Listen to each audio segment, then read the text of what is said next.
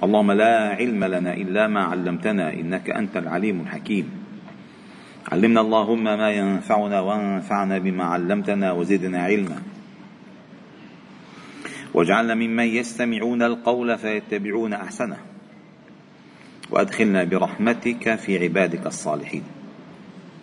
ربنا اشرح لنا صدورنا ويسر لنا أمورنا. واحلل عقد ألسنتنا ليفقه الناس قولنا.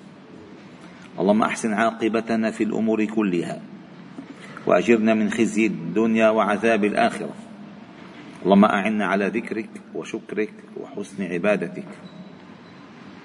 ربنا آتنا في الدنيا حسنة في الآخرة حسنة وقنا عذاب النار.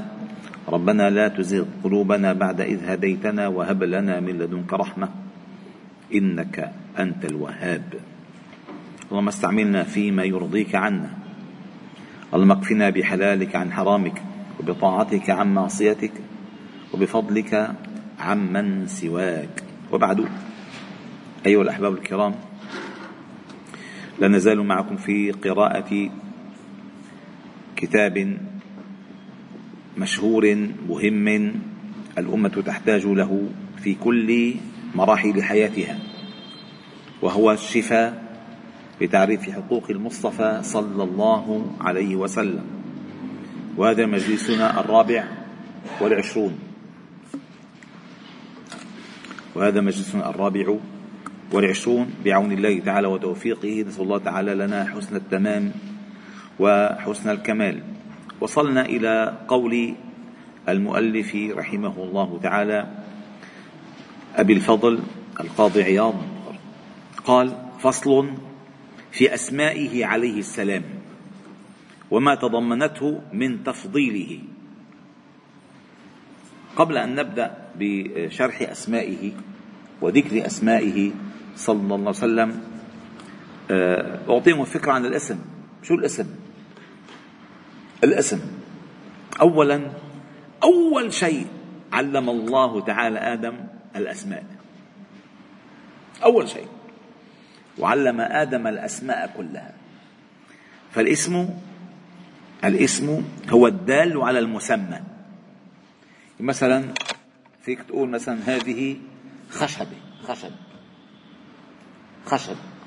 اسمه أطلق على هذا المسمى المسمى المصنوع. الله جل جلاله علم آدم الأسماء بمسمياتها وأحوالها. يعني هذا خشب. تصنع منه كذا. يوقد منه نار. يفعل به كذا. فالأسماء والمسميات. لأن كل اسم كل اسم يحتوي على مسمياته التي وضعت له. لذلك لما آه، آه، تكثر الأسماء للمسمى الواحد دليل على عظم المنافع التي يحويها. لذلك العرب كانت تسمي السيف أسماء كثيرة الخيل أسماء كثيرة الخمر أسماء كثيرة مكة أسماء كثيرة الكعبة أسماء كثيرة. كل شيء مهم له أسماء كثيرة.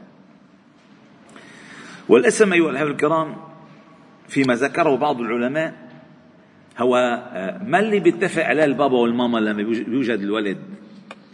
الله يلهمهم اسم هذا الفلان. الله يلهمهم. هذا اسمه هكذا. ها؟ اسمه أحمد. اسمه المسيح عيسى بن مريم. اسمه من لما اجى هيك.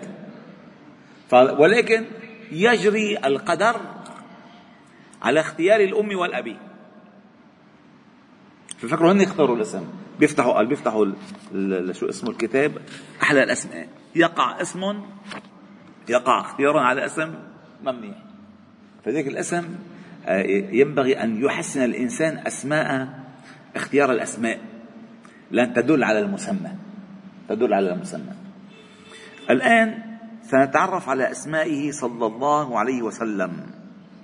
وما تضمنته أي هذه الأسماء تضمنت تفضيله. قال حدثنا أبو عمران موسى ابن أبي تليد الفقيه. قال حدثنا أبو عمر الحافظ. حدثنا سعيد ابن نصر حدثنا قاسم بن أصبغ حدثنا محمد بن وضاح حدثنا يحيى حدثنا مالك بن عن ابن شهاب عن محمد بن جبير عن مطعم بن مطعم بن مطعم عن أبيه قال قال رسول الله صلى الله عليه وسلم لي خمسة أسماء. أنا محمد. صلى الله عليه وسلم. أنا محمد. وأنا أحمد. وأنا الماحي. الذي يمحو الله بالكفر. وأنا الحاشر الذي يحشر الناس على قدمي وأنا العاقب في رواية فلا نبي بعدي. هذه هذه أشهر خمس أسماء التي وردت. وكل منها لها مدرسة لها معاني متدفقة شلالات من المعاني. فإذا قال النبي صلى الله عليه وسلم عن نفسه لي خمسة أسماء. والأسماء ليس شرط أن ينادى بها الإنسان ها؟ أسماء وصف أسماء فعل أسماء أثر. قال أنا محمد صلى الله عليه وسلم وأنا أحمد صلى الله عليه وسلم. وهذان الاسمان ذكرا في كتاب الله تعالى. محمد رسول الله يأتي من بعد اسمه أحمد. اسمان سميا في ذكرا في كتاب الله تعالى. قال وأنا الماحي. شرحه لنا النبي صلى الله عليه وسلم حتى ما, نسترسل بالشرح. قال الذي يمحو الله بالكفر. خلاص. جاء الحق وزهق الباطل. إن الباطل كان زهوقا. محى الله به الكفر. وأنا الحاشر. كل ما سبق في الدنيا. هلا الآن؟ قال وأنا الحاشر الذي يحشر الناس على قدمي يوم القيامة. الناس على قدمه أنه كل الناس تحتاج إليه. صلى الله عليه وسلم. وأنا العاقب أي الخاتم الآخر فلا نبي بعدي. وقد سماه الله تعالى في كتابه محمدا وأحمدا. فمن خصائصه تعالى له أن ضمن أسماءه ثناءه وطوى أثناء ذكره عظيم شكره. فأما اسمه محمد فأما اسمه أحمد فأفعل. مبالغة من صفة الحمد يعني أحمد من حمد ربه. مثلا هقول لك مثلا مين أشطر واحد فيكم مثلا؟ بيعرف آه، يصيد سمك؟ مين أحسن بيعرف يقرأ قرآن؟ هو الأفضل. فإذا أفضل من قرأ القرآن الذي قدم. فإذا هذا الاسم تضمن الفعل. إن هو أحمد. أحمد من حمد ربه. إن أحمد مخلوق حمد الله هو هو. هو أحمد. صلى الله عليه وسلم. فقال مبالغة من صفة الحمد. ومحمد صلى الله عليه وسلم مفعل. مبالغة من كثرة الحمد. فهو صلى الله عليه وسلم أجل من حمد وأفضل من حمد. أي حمد ربه وحمد على صفاته. إن صفاته محمودة وفعله حمد لربه. يعني ما كل ما فيه محمود به.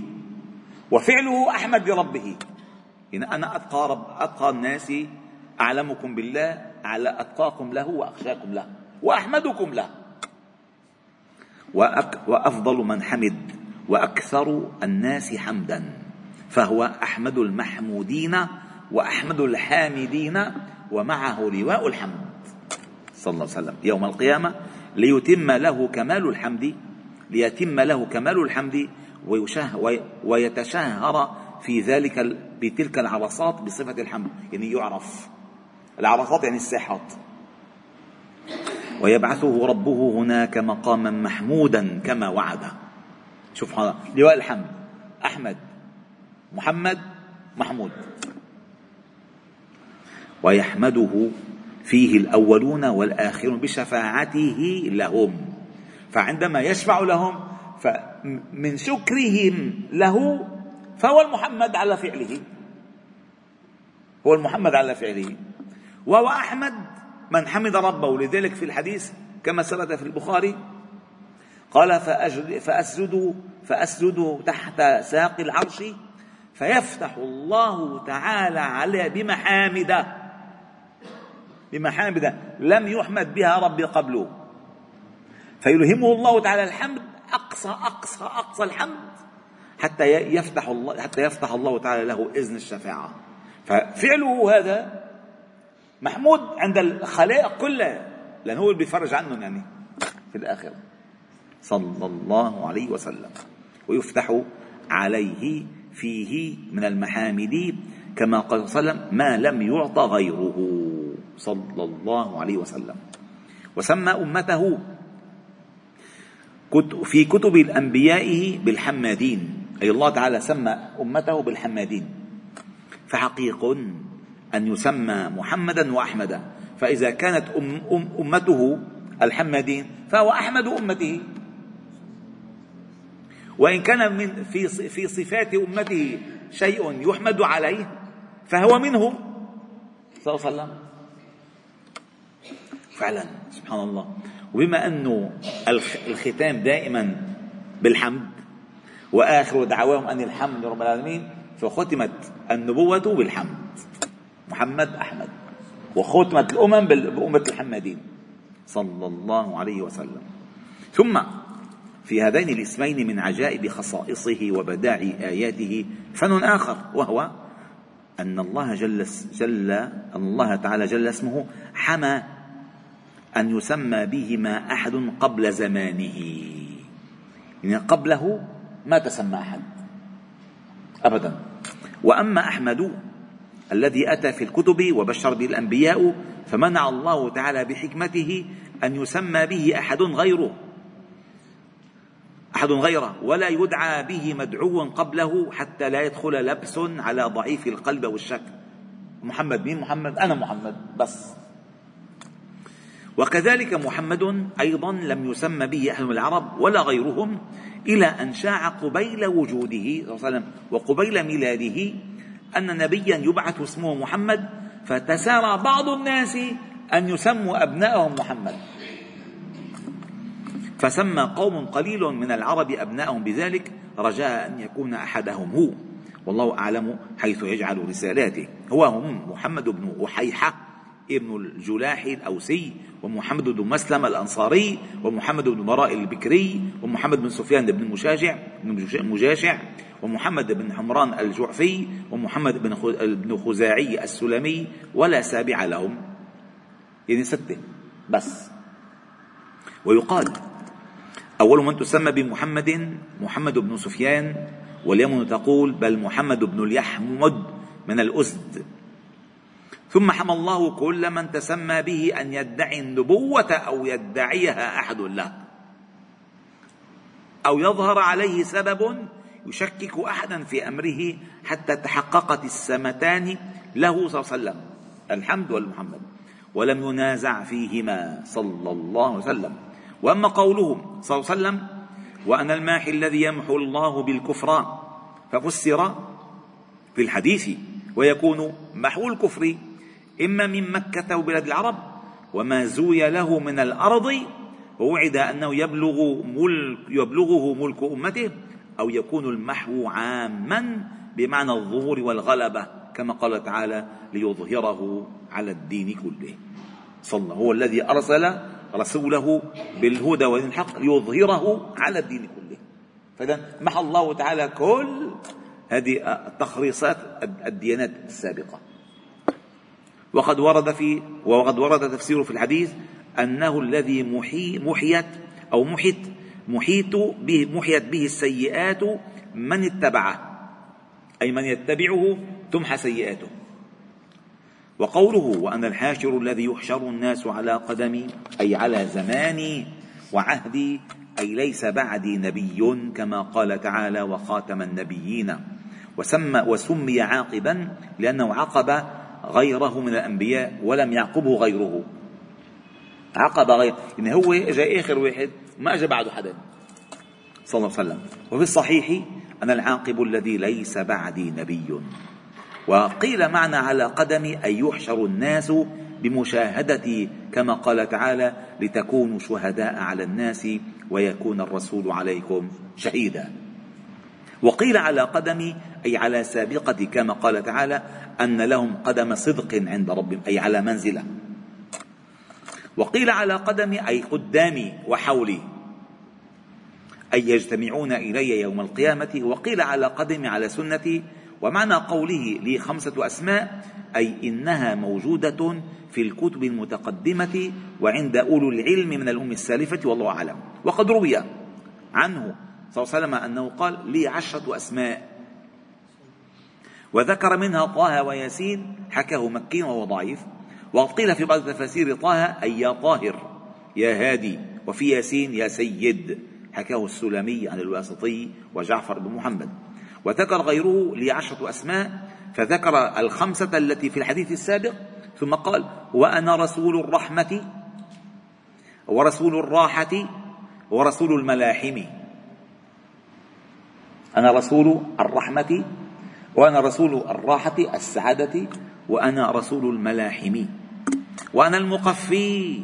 قفيت النبيين. أي آخر واحد بأثر النبيين أنا. وأنا قيم والقيم الجامع الكامل. كذا وجدته ولم أروه. ورأى أن صوابه قثم أو قثم. قثم بمعنى جامع للخير.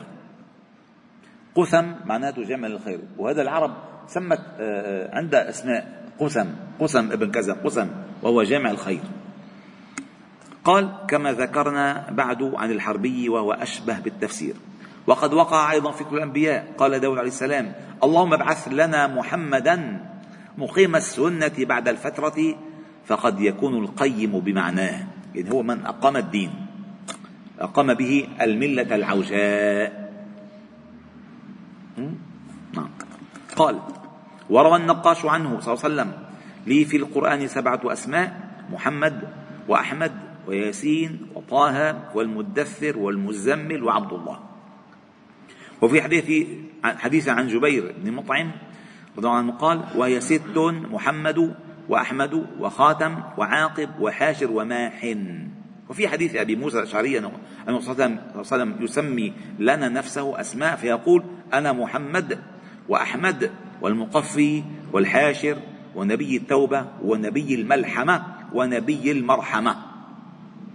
ويروى المرحمة والراحة وكل صحيح إن شاء الله تعالى.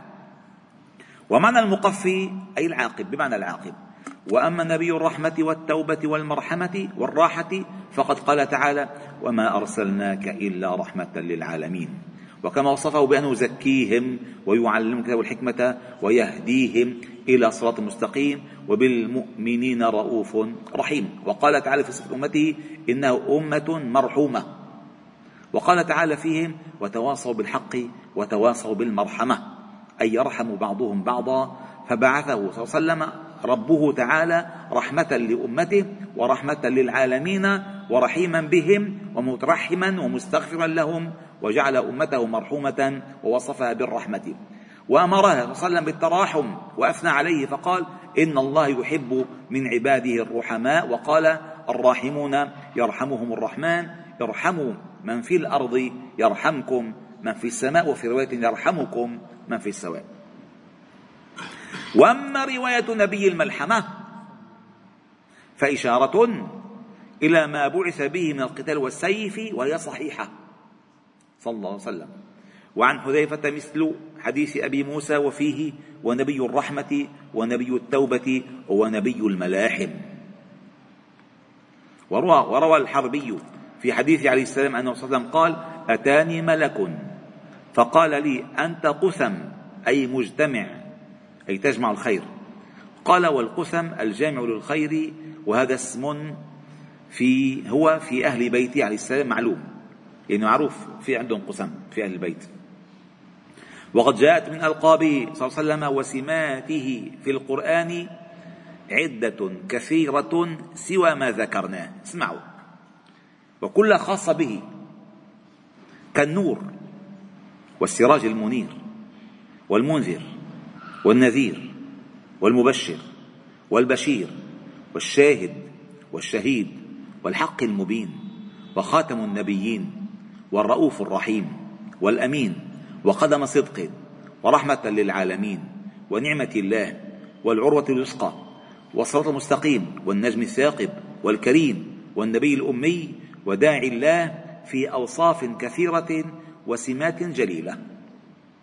وجرى منها في كتب الله المتقدمة وكتب أنبيائه وحديث الرسول صلى الله عليه وسلم وإطلاق الأمة جملة شافية كتسميته بالمصطفى المجتبى أبي القاسم الحبيب رسول رب العالمين الشفيع المشفع المتقي المصلح الطاهر المهيمن الصادق المصدوق الهادي سيد ولد آدم سيد المرسلين إمام المتقين قائد الغر المحجلين حبيب الرحمن خليل الرحمن صاحب الحوض المورود الشافعه والمقام المحمود وصاحب الوسيلة والفضيلة والدرجة الرفيعة وصاحب التاج والمعراج واللواء والقضيب وراكب البراق والناقة والنجيب وصاحب الحجة والسلطان والخاتم والعلامة والعلامة أو العلامة والبرهان وصاحب الهراوة والنعلين. ومن أسمائه في الكتب المتوكل المختار مقيم السنة المقدس روح القدس وروح الحق وهو معنى البارقليط في الإنجيل أو الفارقليط ورد فيها لفظان. الفارقليط بالفاء والبارقليط في بالباء. وهذه التشابه بالحروف لأن تتحد المخارج فتستغني العرب تستخدم أحد أحد الحروف. مثل طين طين اللازب أو لازب نفس المعنى. وقال ثعلب البارقليط الذي يفرق بين الحق والباطل. وعلى معنى التفريق الفارقليط أقوى. الفارقليط أقوى من البارقليط الفارق ليط. أي الذي يفرق بين الحق والباطل. ومن أسمائه في الكتب السابقة ماد ماد. ماد ماد. هيك هيك.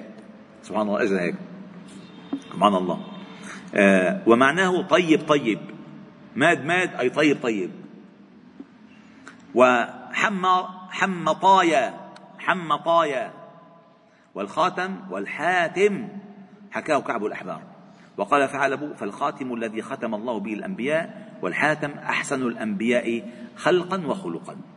ويسمى بالسريانية مشقح والمنحمن المنحمن. يسمى هكذا. واسمه أيضا في التوراة أحي أحيد أحيد أحيد. وروي عن ذلك عن ابن سيرين. ومعنى صاحب القضيب أي السيف. وقع ذلك في الإنجيل وقال معه قضيب من حديد يقاتل به وأمته كذلك. بعثت بالسيف بين يدي الساعة. حديث. وقد يحمل على أنه القضيب الممشوق الذي كان يمسكه صلى الله عليه وسلم وهو الآن عند الخلفاء اللي كانوا يتوارثونه وأما الهراوة التي وصف فيها فهي العصا وأراها والله أعلم العصا المذكورة في حديث الحوض أذود الناس عنه بعصاي. لأهل اليمن بعصاي وأما التاج فالمراد العمامة يقال العمامة بكسر العين لا بفتح العين العمامة. ولم تكن حينئذ إلا للعرب والعمائم والعمائم تيجان العرب. وأوصافها القاب وسماته كتب كثيرة وفيما ذكرناه منها مقنع إن شاء الله تعالى وكانت كنيته المشهورة أبا القاسم. أبا القاسم صلى الله عليه وسلم. وروي عن أنس رضي عنه أنه لما ولد له إبراهيم جاء جبريل فقال له السلام عليك يا أبا إبراهيم. سبحان الله سبحان الله. في فصل في تشريف الله تعالى له بما سماه به من أسمائه الحسنى ووصفه به من صفاته العلى. يعني جعله الله تعالى نفس الأسماء. قال المؤلف رحمه الله تعالى ما أحرى هذا الفصل بفصول الباب الأول. باب في سنة في أول باب في سنة الله تعالى عليه وإظهار آه، عظيم قدره لديه. لانخراطه في سلك مضمونها وامتزاجه بعذب معينها. لكن لم يشرح الله الصدر للهداية إلى استنباطه ولا نرى الفكر لاستخراج جوهره والتقاطه إلا عند الخوض في الفصل الذي قبله. فرأينا أن نضيفه إليه ونجمع به شمله. إنه هو عم يكتب كتاب طلع معه هالشغلة فحطها هون. قال قال لو حطينا الأول كان أحسن؟ فرأينا أن نضعها هنا. قال فاعلم أن الله تعالى خص كثيرا من أنبيائه بكرامة خلعها عليهم من أسمائه كتسمية إسحاق وإسماعيل بعليم وحليم. عليم وحليم بشرنا بغلام حليم؟ بشرنا بغلام حليم فالحليم لإسماعيل والعليم لإسحاق. وإبراهيم حليم ونوح شكور. وعيسى ويحيى بر وموسى كريم قوي ويوسف حفيظ عليم وأيوب صابر وإسماعيل صادق الوعد. كما نطق بذلك العزيز في مواضع كذكرهم صلى الله عليهم جميعا. يعني الله تعالى سمى أنبياءه بعض أنبيائه بأسمائه. وفضل محمدا نبينا صلى الله عليه وسلم بأن حلاه منها في كتاب العزيز وعلى سنة أنبيائه بعدة كثيرة. اجتمع لنا منها جملة بعد إعمال الفكر وإحضار الذكر إذ لم نجد من جمع منها فوق اسمين ولا من تفرع فيها لتأليف فصلين. وحررنا منها في هذا الفصل نحو نحو ثلاثين اسما. لعل الله تعالى كما ألهم إلى ما علم منه وحققه يتم النعم بإبانة ما لم يظهره لنا الآن ويفتح غلقه. فمن أسمائه الحميد غير الأحمد ومحمد ومحمود الحميد. ومعناه المحمود. لأنه حمد نفسه وحمده عباده ويكون أيضا بمعنى الحامد لنفسه ولأعمال الطاعات. وسمى الله تعالى النبي صلى الله عليه وسلم محمدا وأحمد. فمحمد صلى الله عليه وسلم بمعنى محمود وكذا وقع اسمه في زبور داود. وأحمد بمعنى أكبر من أكبر من حمد وأجل من حمد. وأشار إلى نحو هذا حسان بقوله حسان بن ثابت شاعر النبي صلى الله عليه وسلم قال وشق له من اسمه ليجله فذو العرش مح فذو العرش محمود وهذا محمد صلى الله عليه وسلم. ومن أسمائه تعالى الرؤوف الرحيم. وهنا وهما بمعنى متقارب. والله تعالى سماه في كتابه بالمؤمنين رؤوف رحيم. ومن أسمائه تعالى الحق المبين أي معنى الحق الموجود. والمتحقق أمره وكذلك المبين أي البين أمره وإلهيته. وبان وأبان بمعنى واحد ويكون بمعنى المبين أو المبين. المبين لعباده أمر دينهم ومعادهم والمبين بما ارسل الله تعالى من معجزات ونبوة.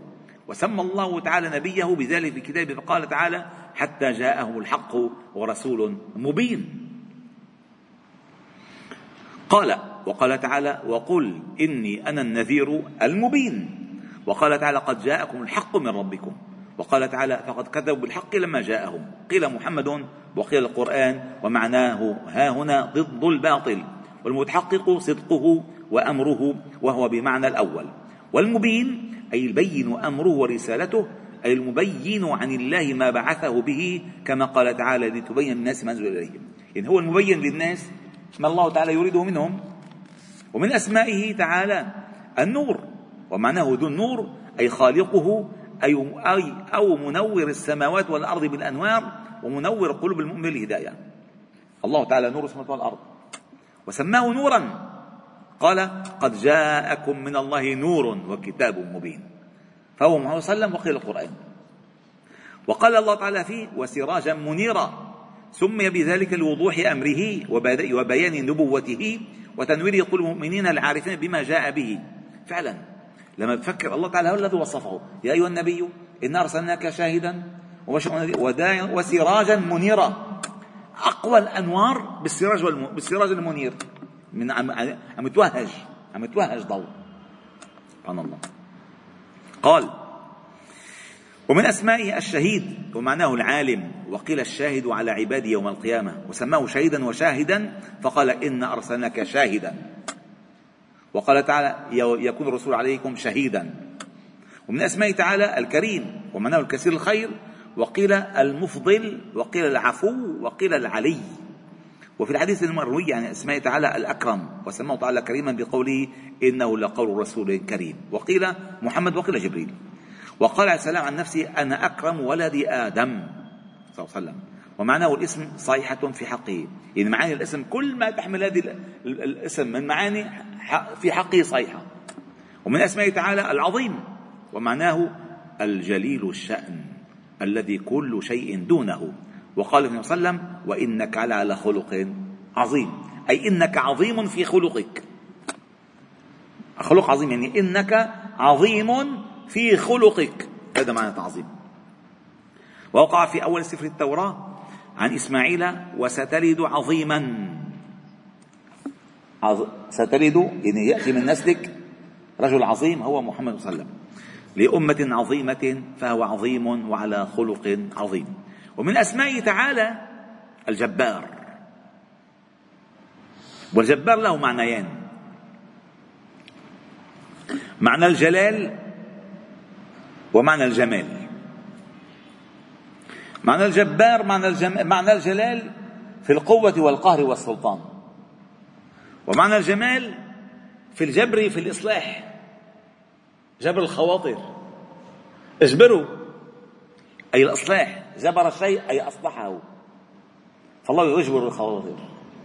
وعبادة جبر الخواطر عبادة مهمة كثير فالله جبار. بالمعنيين. بالمعنيين. والنبي صلى الله عليه وسلم كذلك له نفس الاسم حتى تعرفوا ليش. قال ومن اسمائه تعالى الجبار معناه المصلح وقيل القاهر وقيل العلي العظيم الشأن وقيل المتكبر. وسمي النبي صلى الله عليه وسلم في كتاب داود أي بالزبور بجبار. فقال تقلد أيها الجبار سيفك فإن ناموسك وشرائعك مقرونة بهيبة يمينك. الله أكبر هذا شعار جديد. جميل هالجملة قال تقلد أيها الجبار سيفك فإن ناموسك وشرائعك مقرونة بهيبة يمينك. ومعناه في حق صلى الله عليه وسلم إما لإصلاحه الأمة بالهداية والتعليم أو لقهره أعداءه أو لعلو منزلته على البشر وعظيم خطره. ونفى الله تعالى في القرآن جبرية التكبر التي لا تليق به فقال وما أنت عليهم بجبار. أي بقاهر على الإيمان. ومن أسمائه تعالى الخبير أي المطلع بكونه الشيء العالي بحقيقته وقيل معناه المخبر. وقال تعالى الرحمن فاسأل به خبيرا. قال القاضي بكر بن العلاء المأمور بالسؤال غير النبي صلى الله عليه وسلم والمسؤول هو المصطفى صلى الله عليه وسلم هو الخبير. وقال غيره بل السائل النبي صلى الله عليه وسلم والمسؤول هو الله تعالى فالنبي خبير بالوجهين المذكورين وقيل لأنه عالم على غاية من العلم بما علمه الله تعالى من مكنون علمه وعظيم معرفته مخبر لأمته بما أذن له في إعلامهم به. وآخر اسم حنوقف عنده؟ ومن أسمائه جل جلاله الفتاح ومعناه الحاكم بين عباده أو فاتح أبواب الرزق والرحمة والمنغلق من أمورهم عليهم أو يفتح قلوبهم وبصائرهم لمعرفة الحق. وقد يكون أيضا بمعنى الناصر قال تعالى إن تستفتحوا فقد جاءكم فتح. أي إن تستنصروا فقد جاءكم النصر ومعناه مبتدئ الفتح والنصر. وسمى الله تعالى وسلم بالفاتح. في حديث الإسراء الطويل من ولد الربيع بن أنس عن أبي عالية وغيره عن قال ومن قوله وجعل وجعلتك فاتحا وخاتما. فاتحا وخاتما. وفيه من قول النبي صلى الله عليه وسلم من ثنائه على ربه وتعديد مراتبه ورفع لي ذكري وجعلني فاتحا وخاتما. فيكون الفاتح هنا بمعنى الحاكم أو الفاتح لأبواب الرحمة على أمته أو الفاتح لبصائرهم لمعرفة الحق والإيمان بالله تعالى أو الناصر للحق أو مبتدئ بالهداية الأمة أو المبدأ بالمقدم في الأنبياء الخاتم لهم والحمد لله رب العالمين. سبحانه وبحمدك نشهد أن لا إله إلا أنت. نستغفر إليك. صل وسلم وبارك على محمد وعلى آله وأصحابه أجمعين. والحمد لله رب العالمين.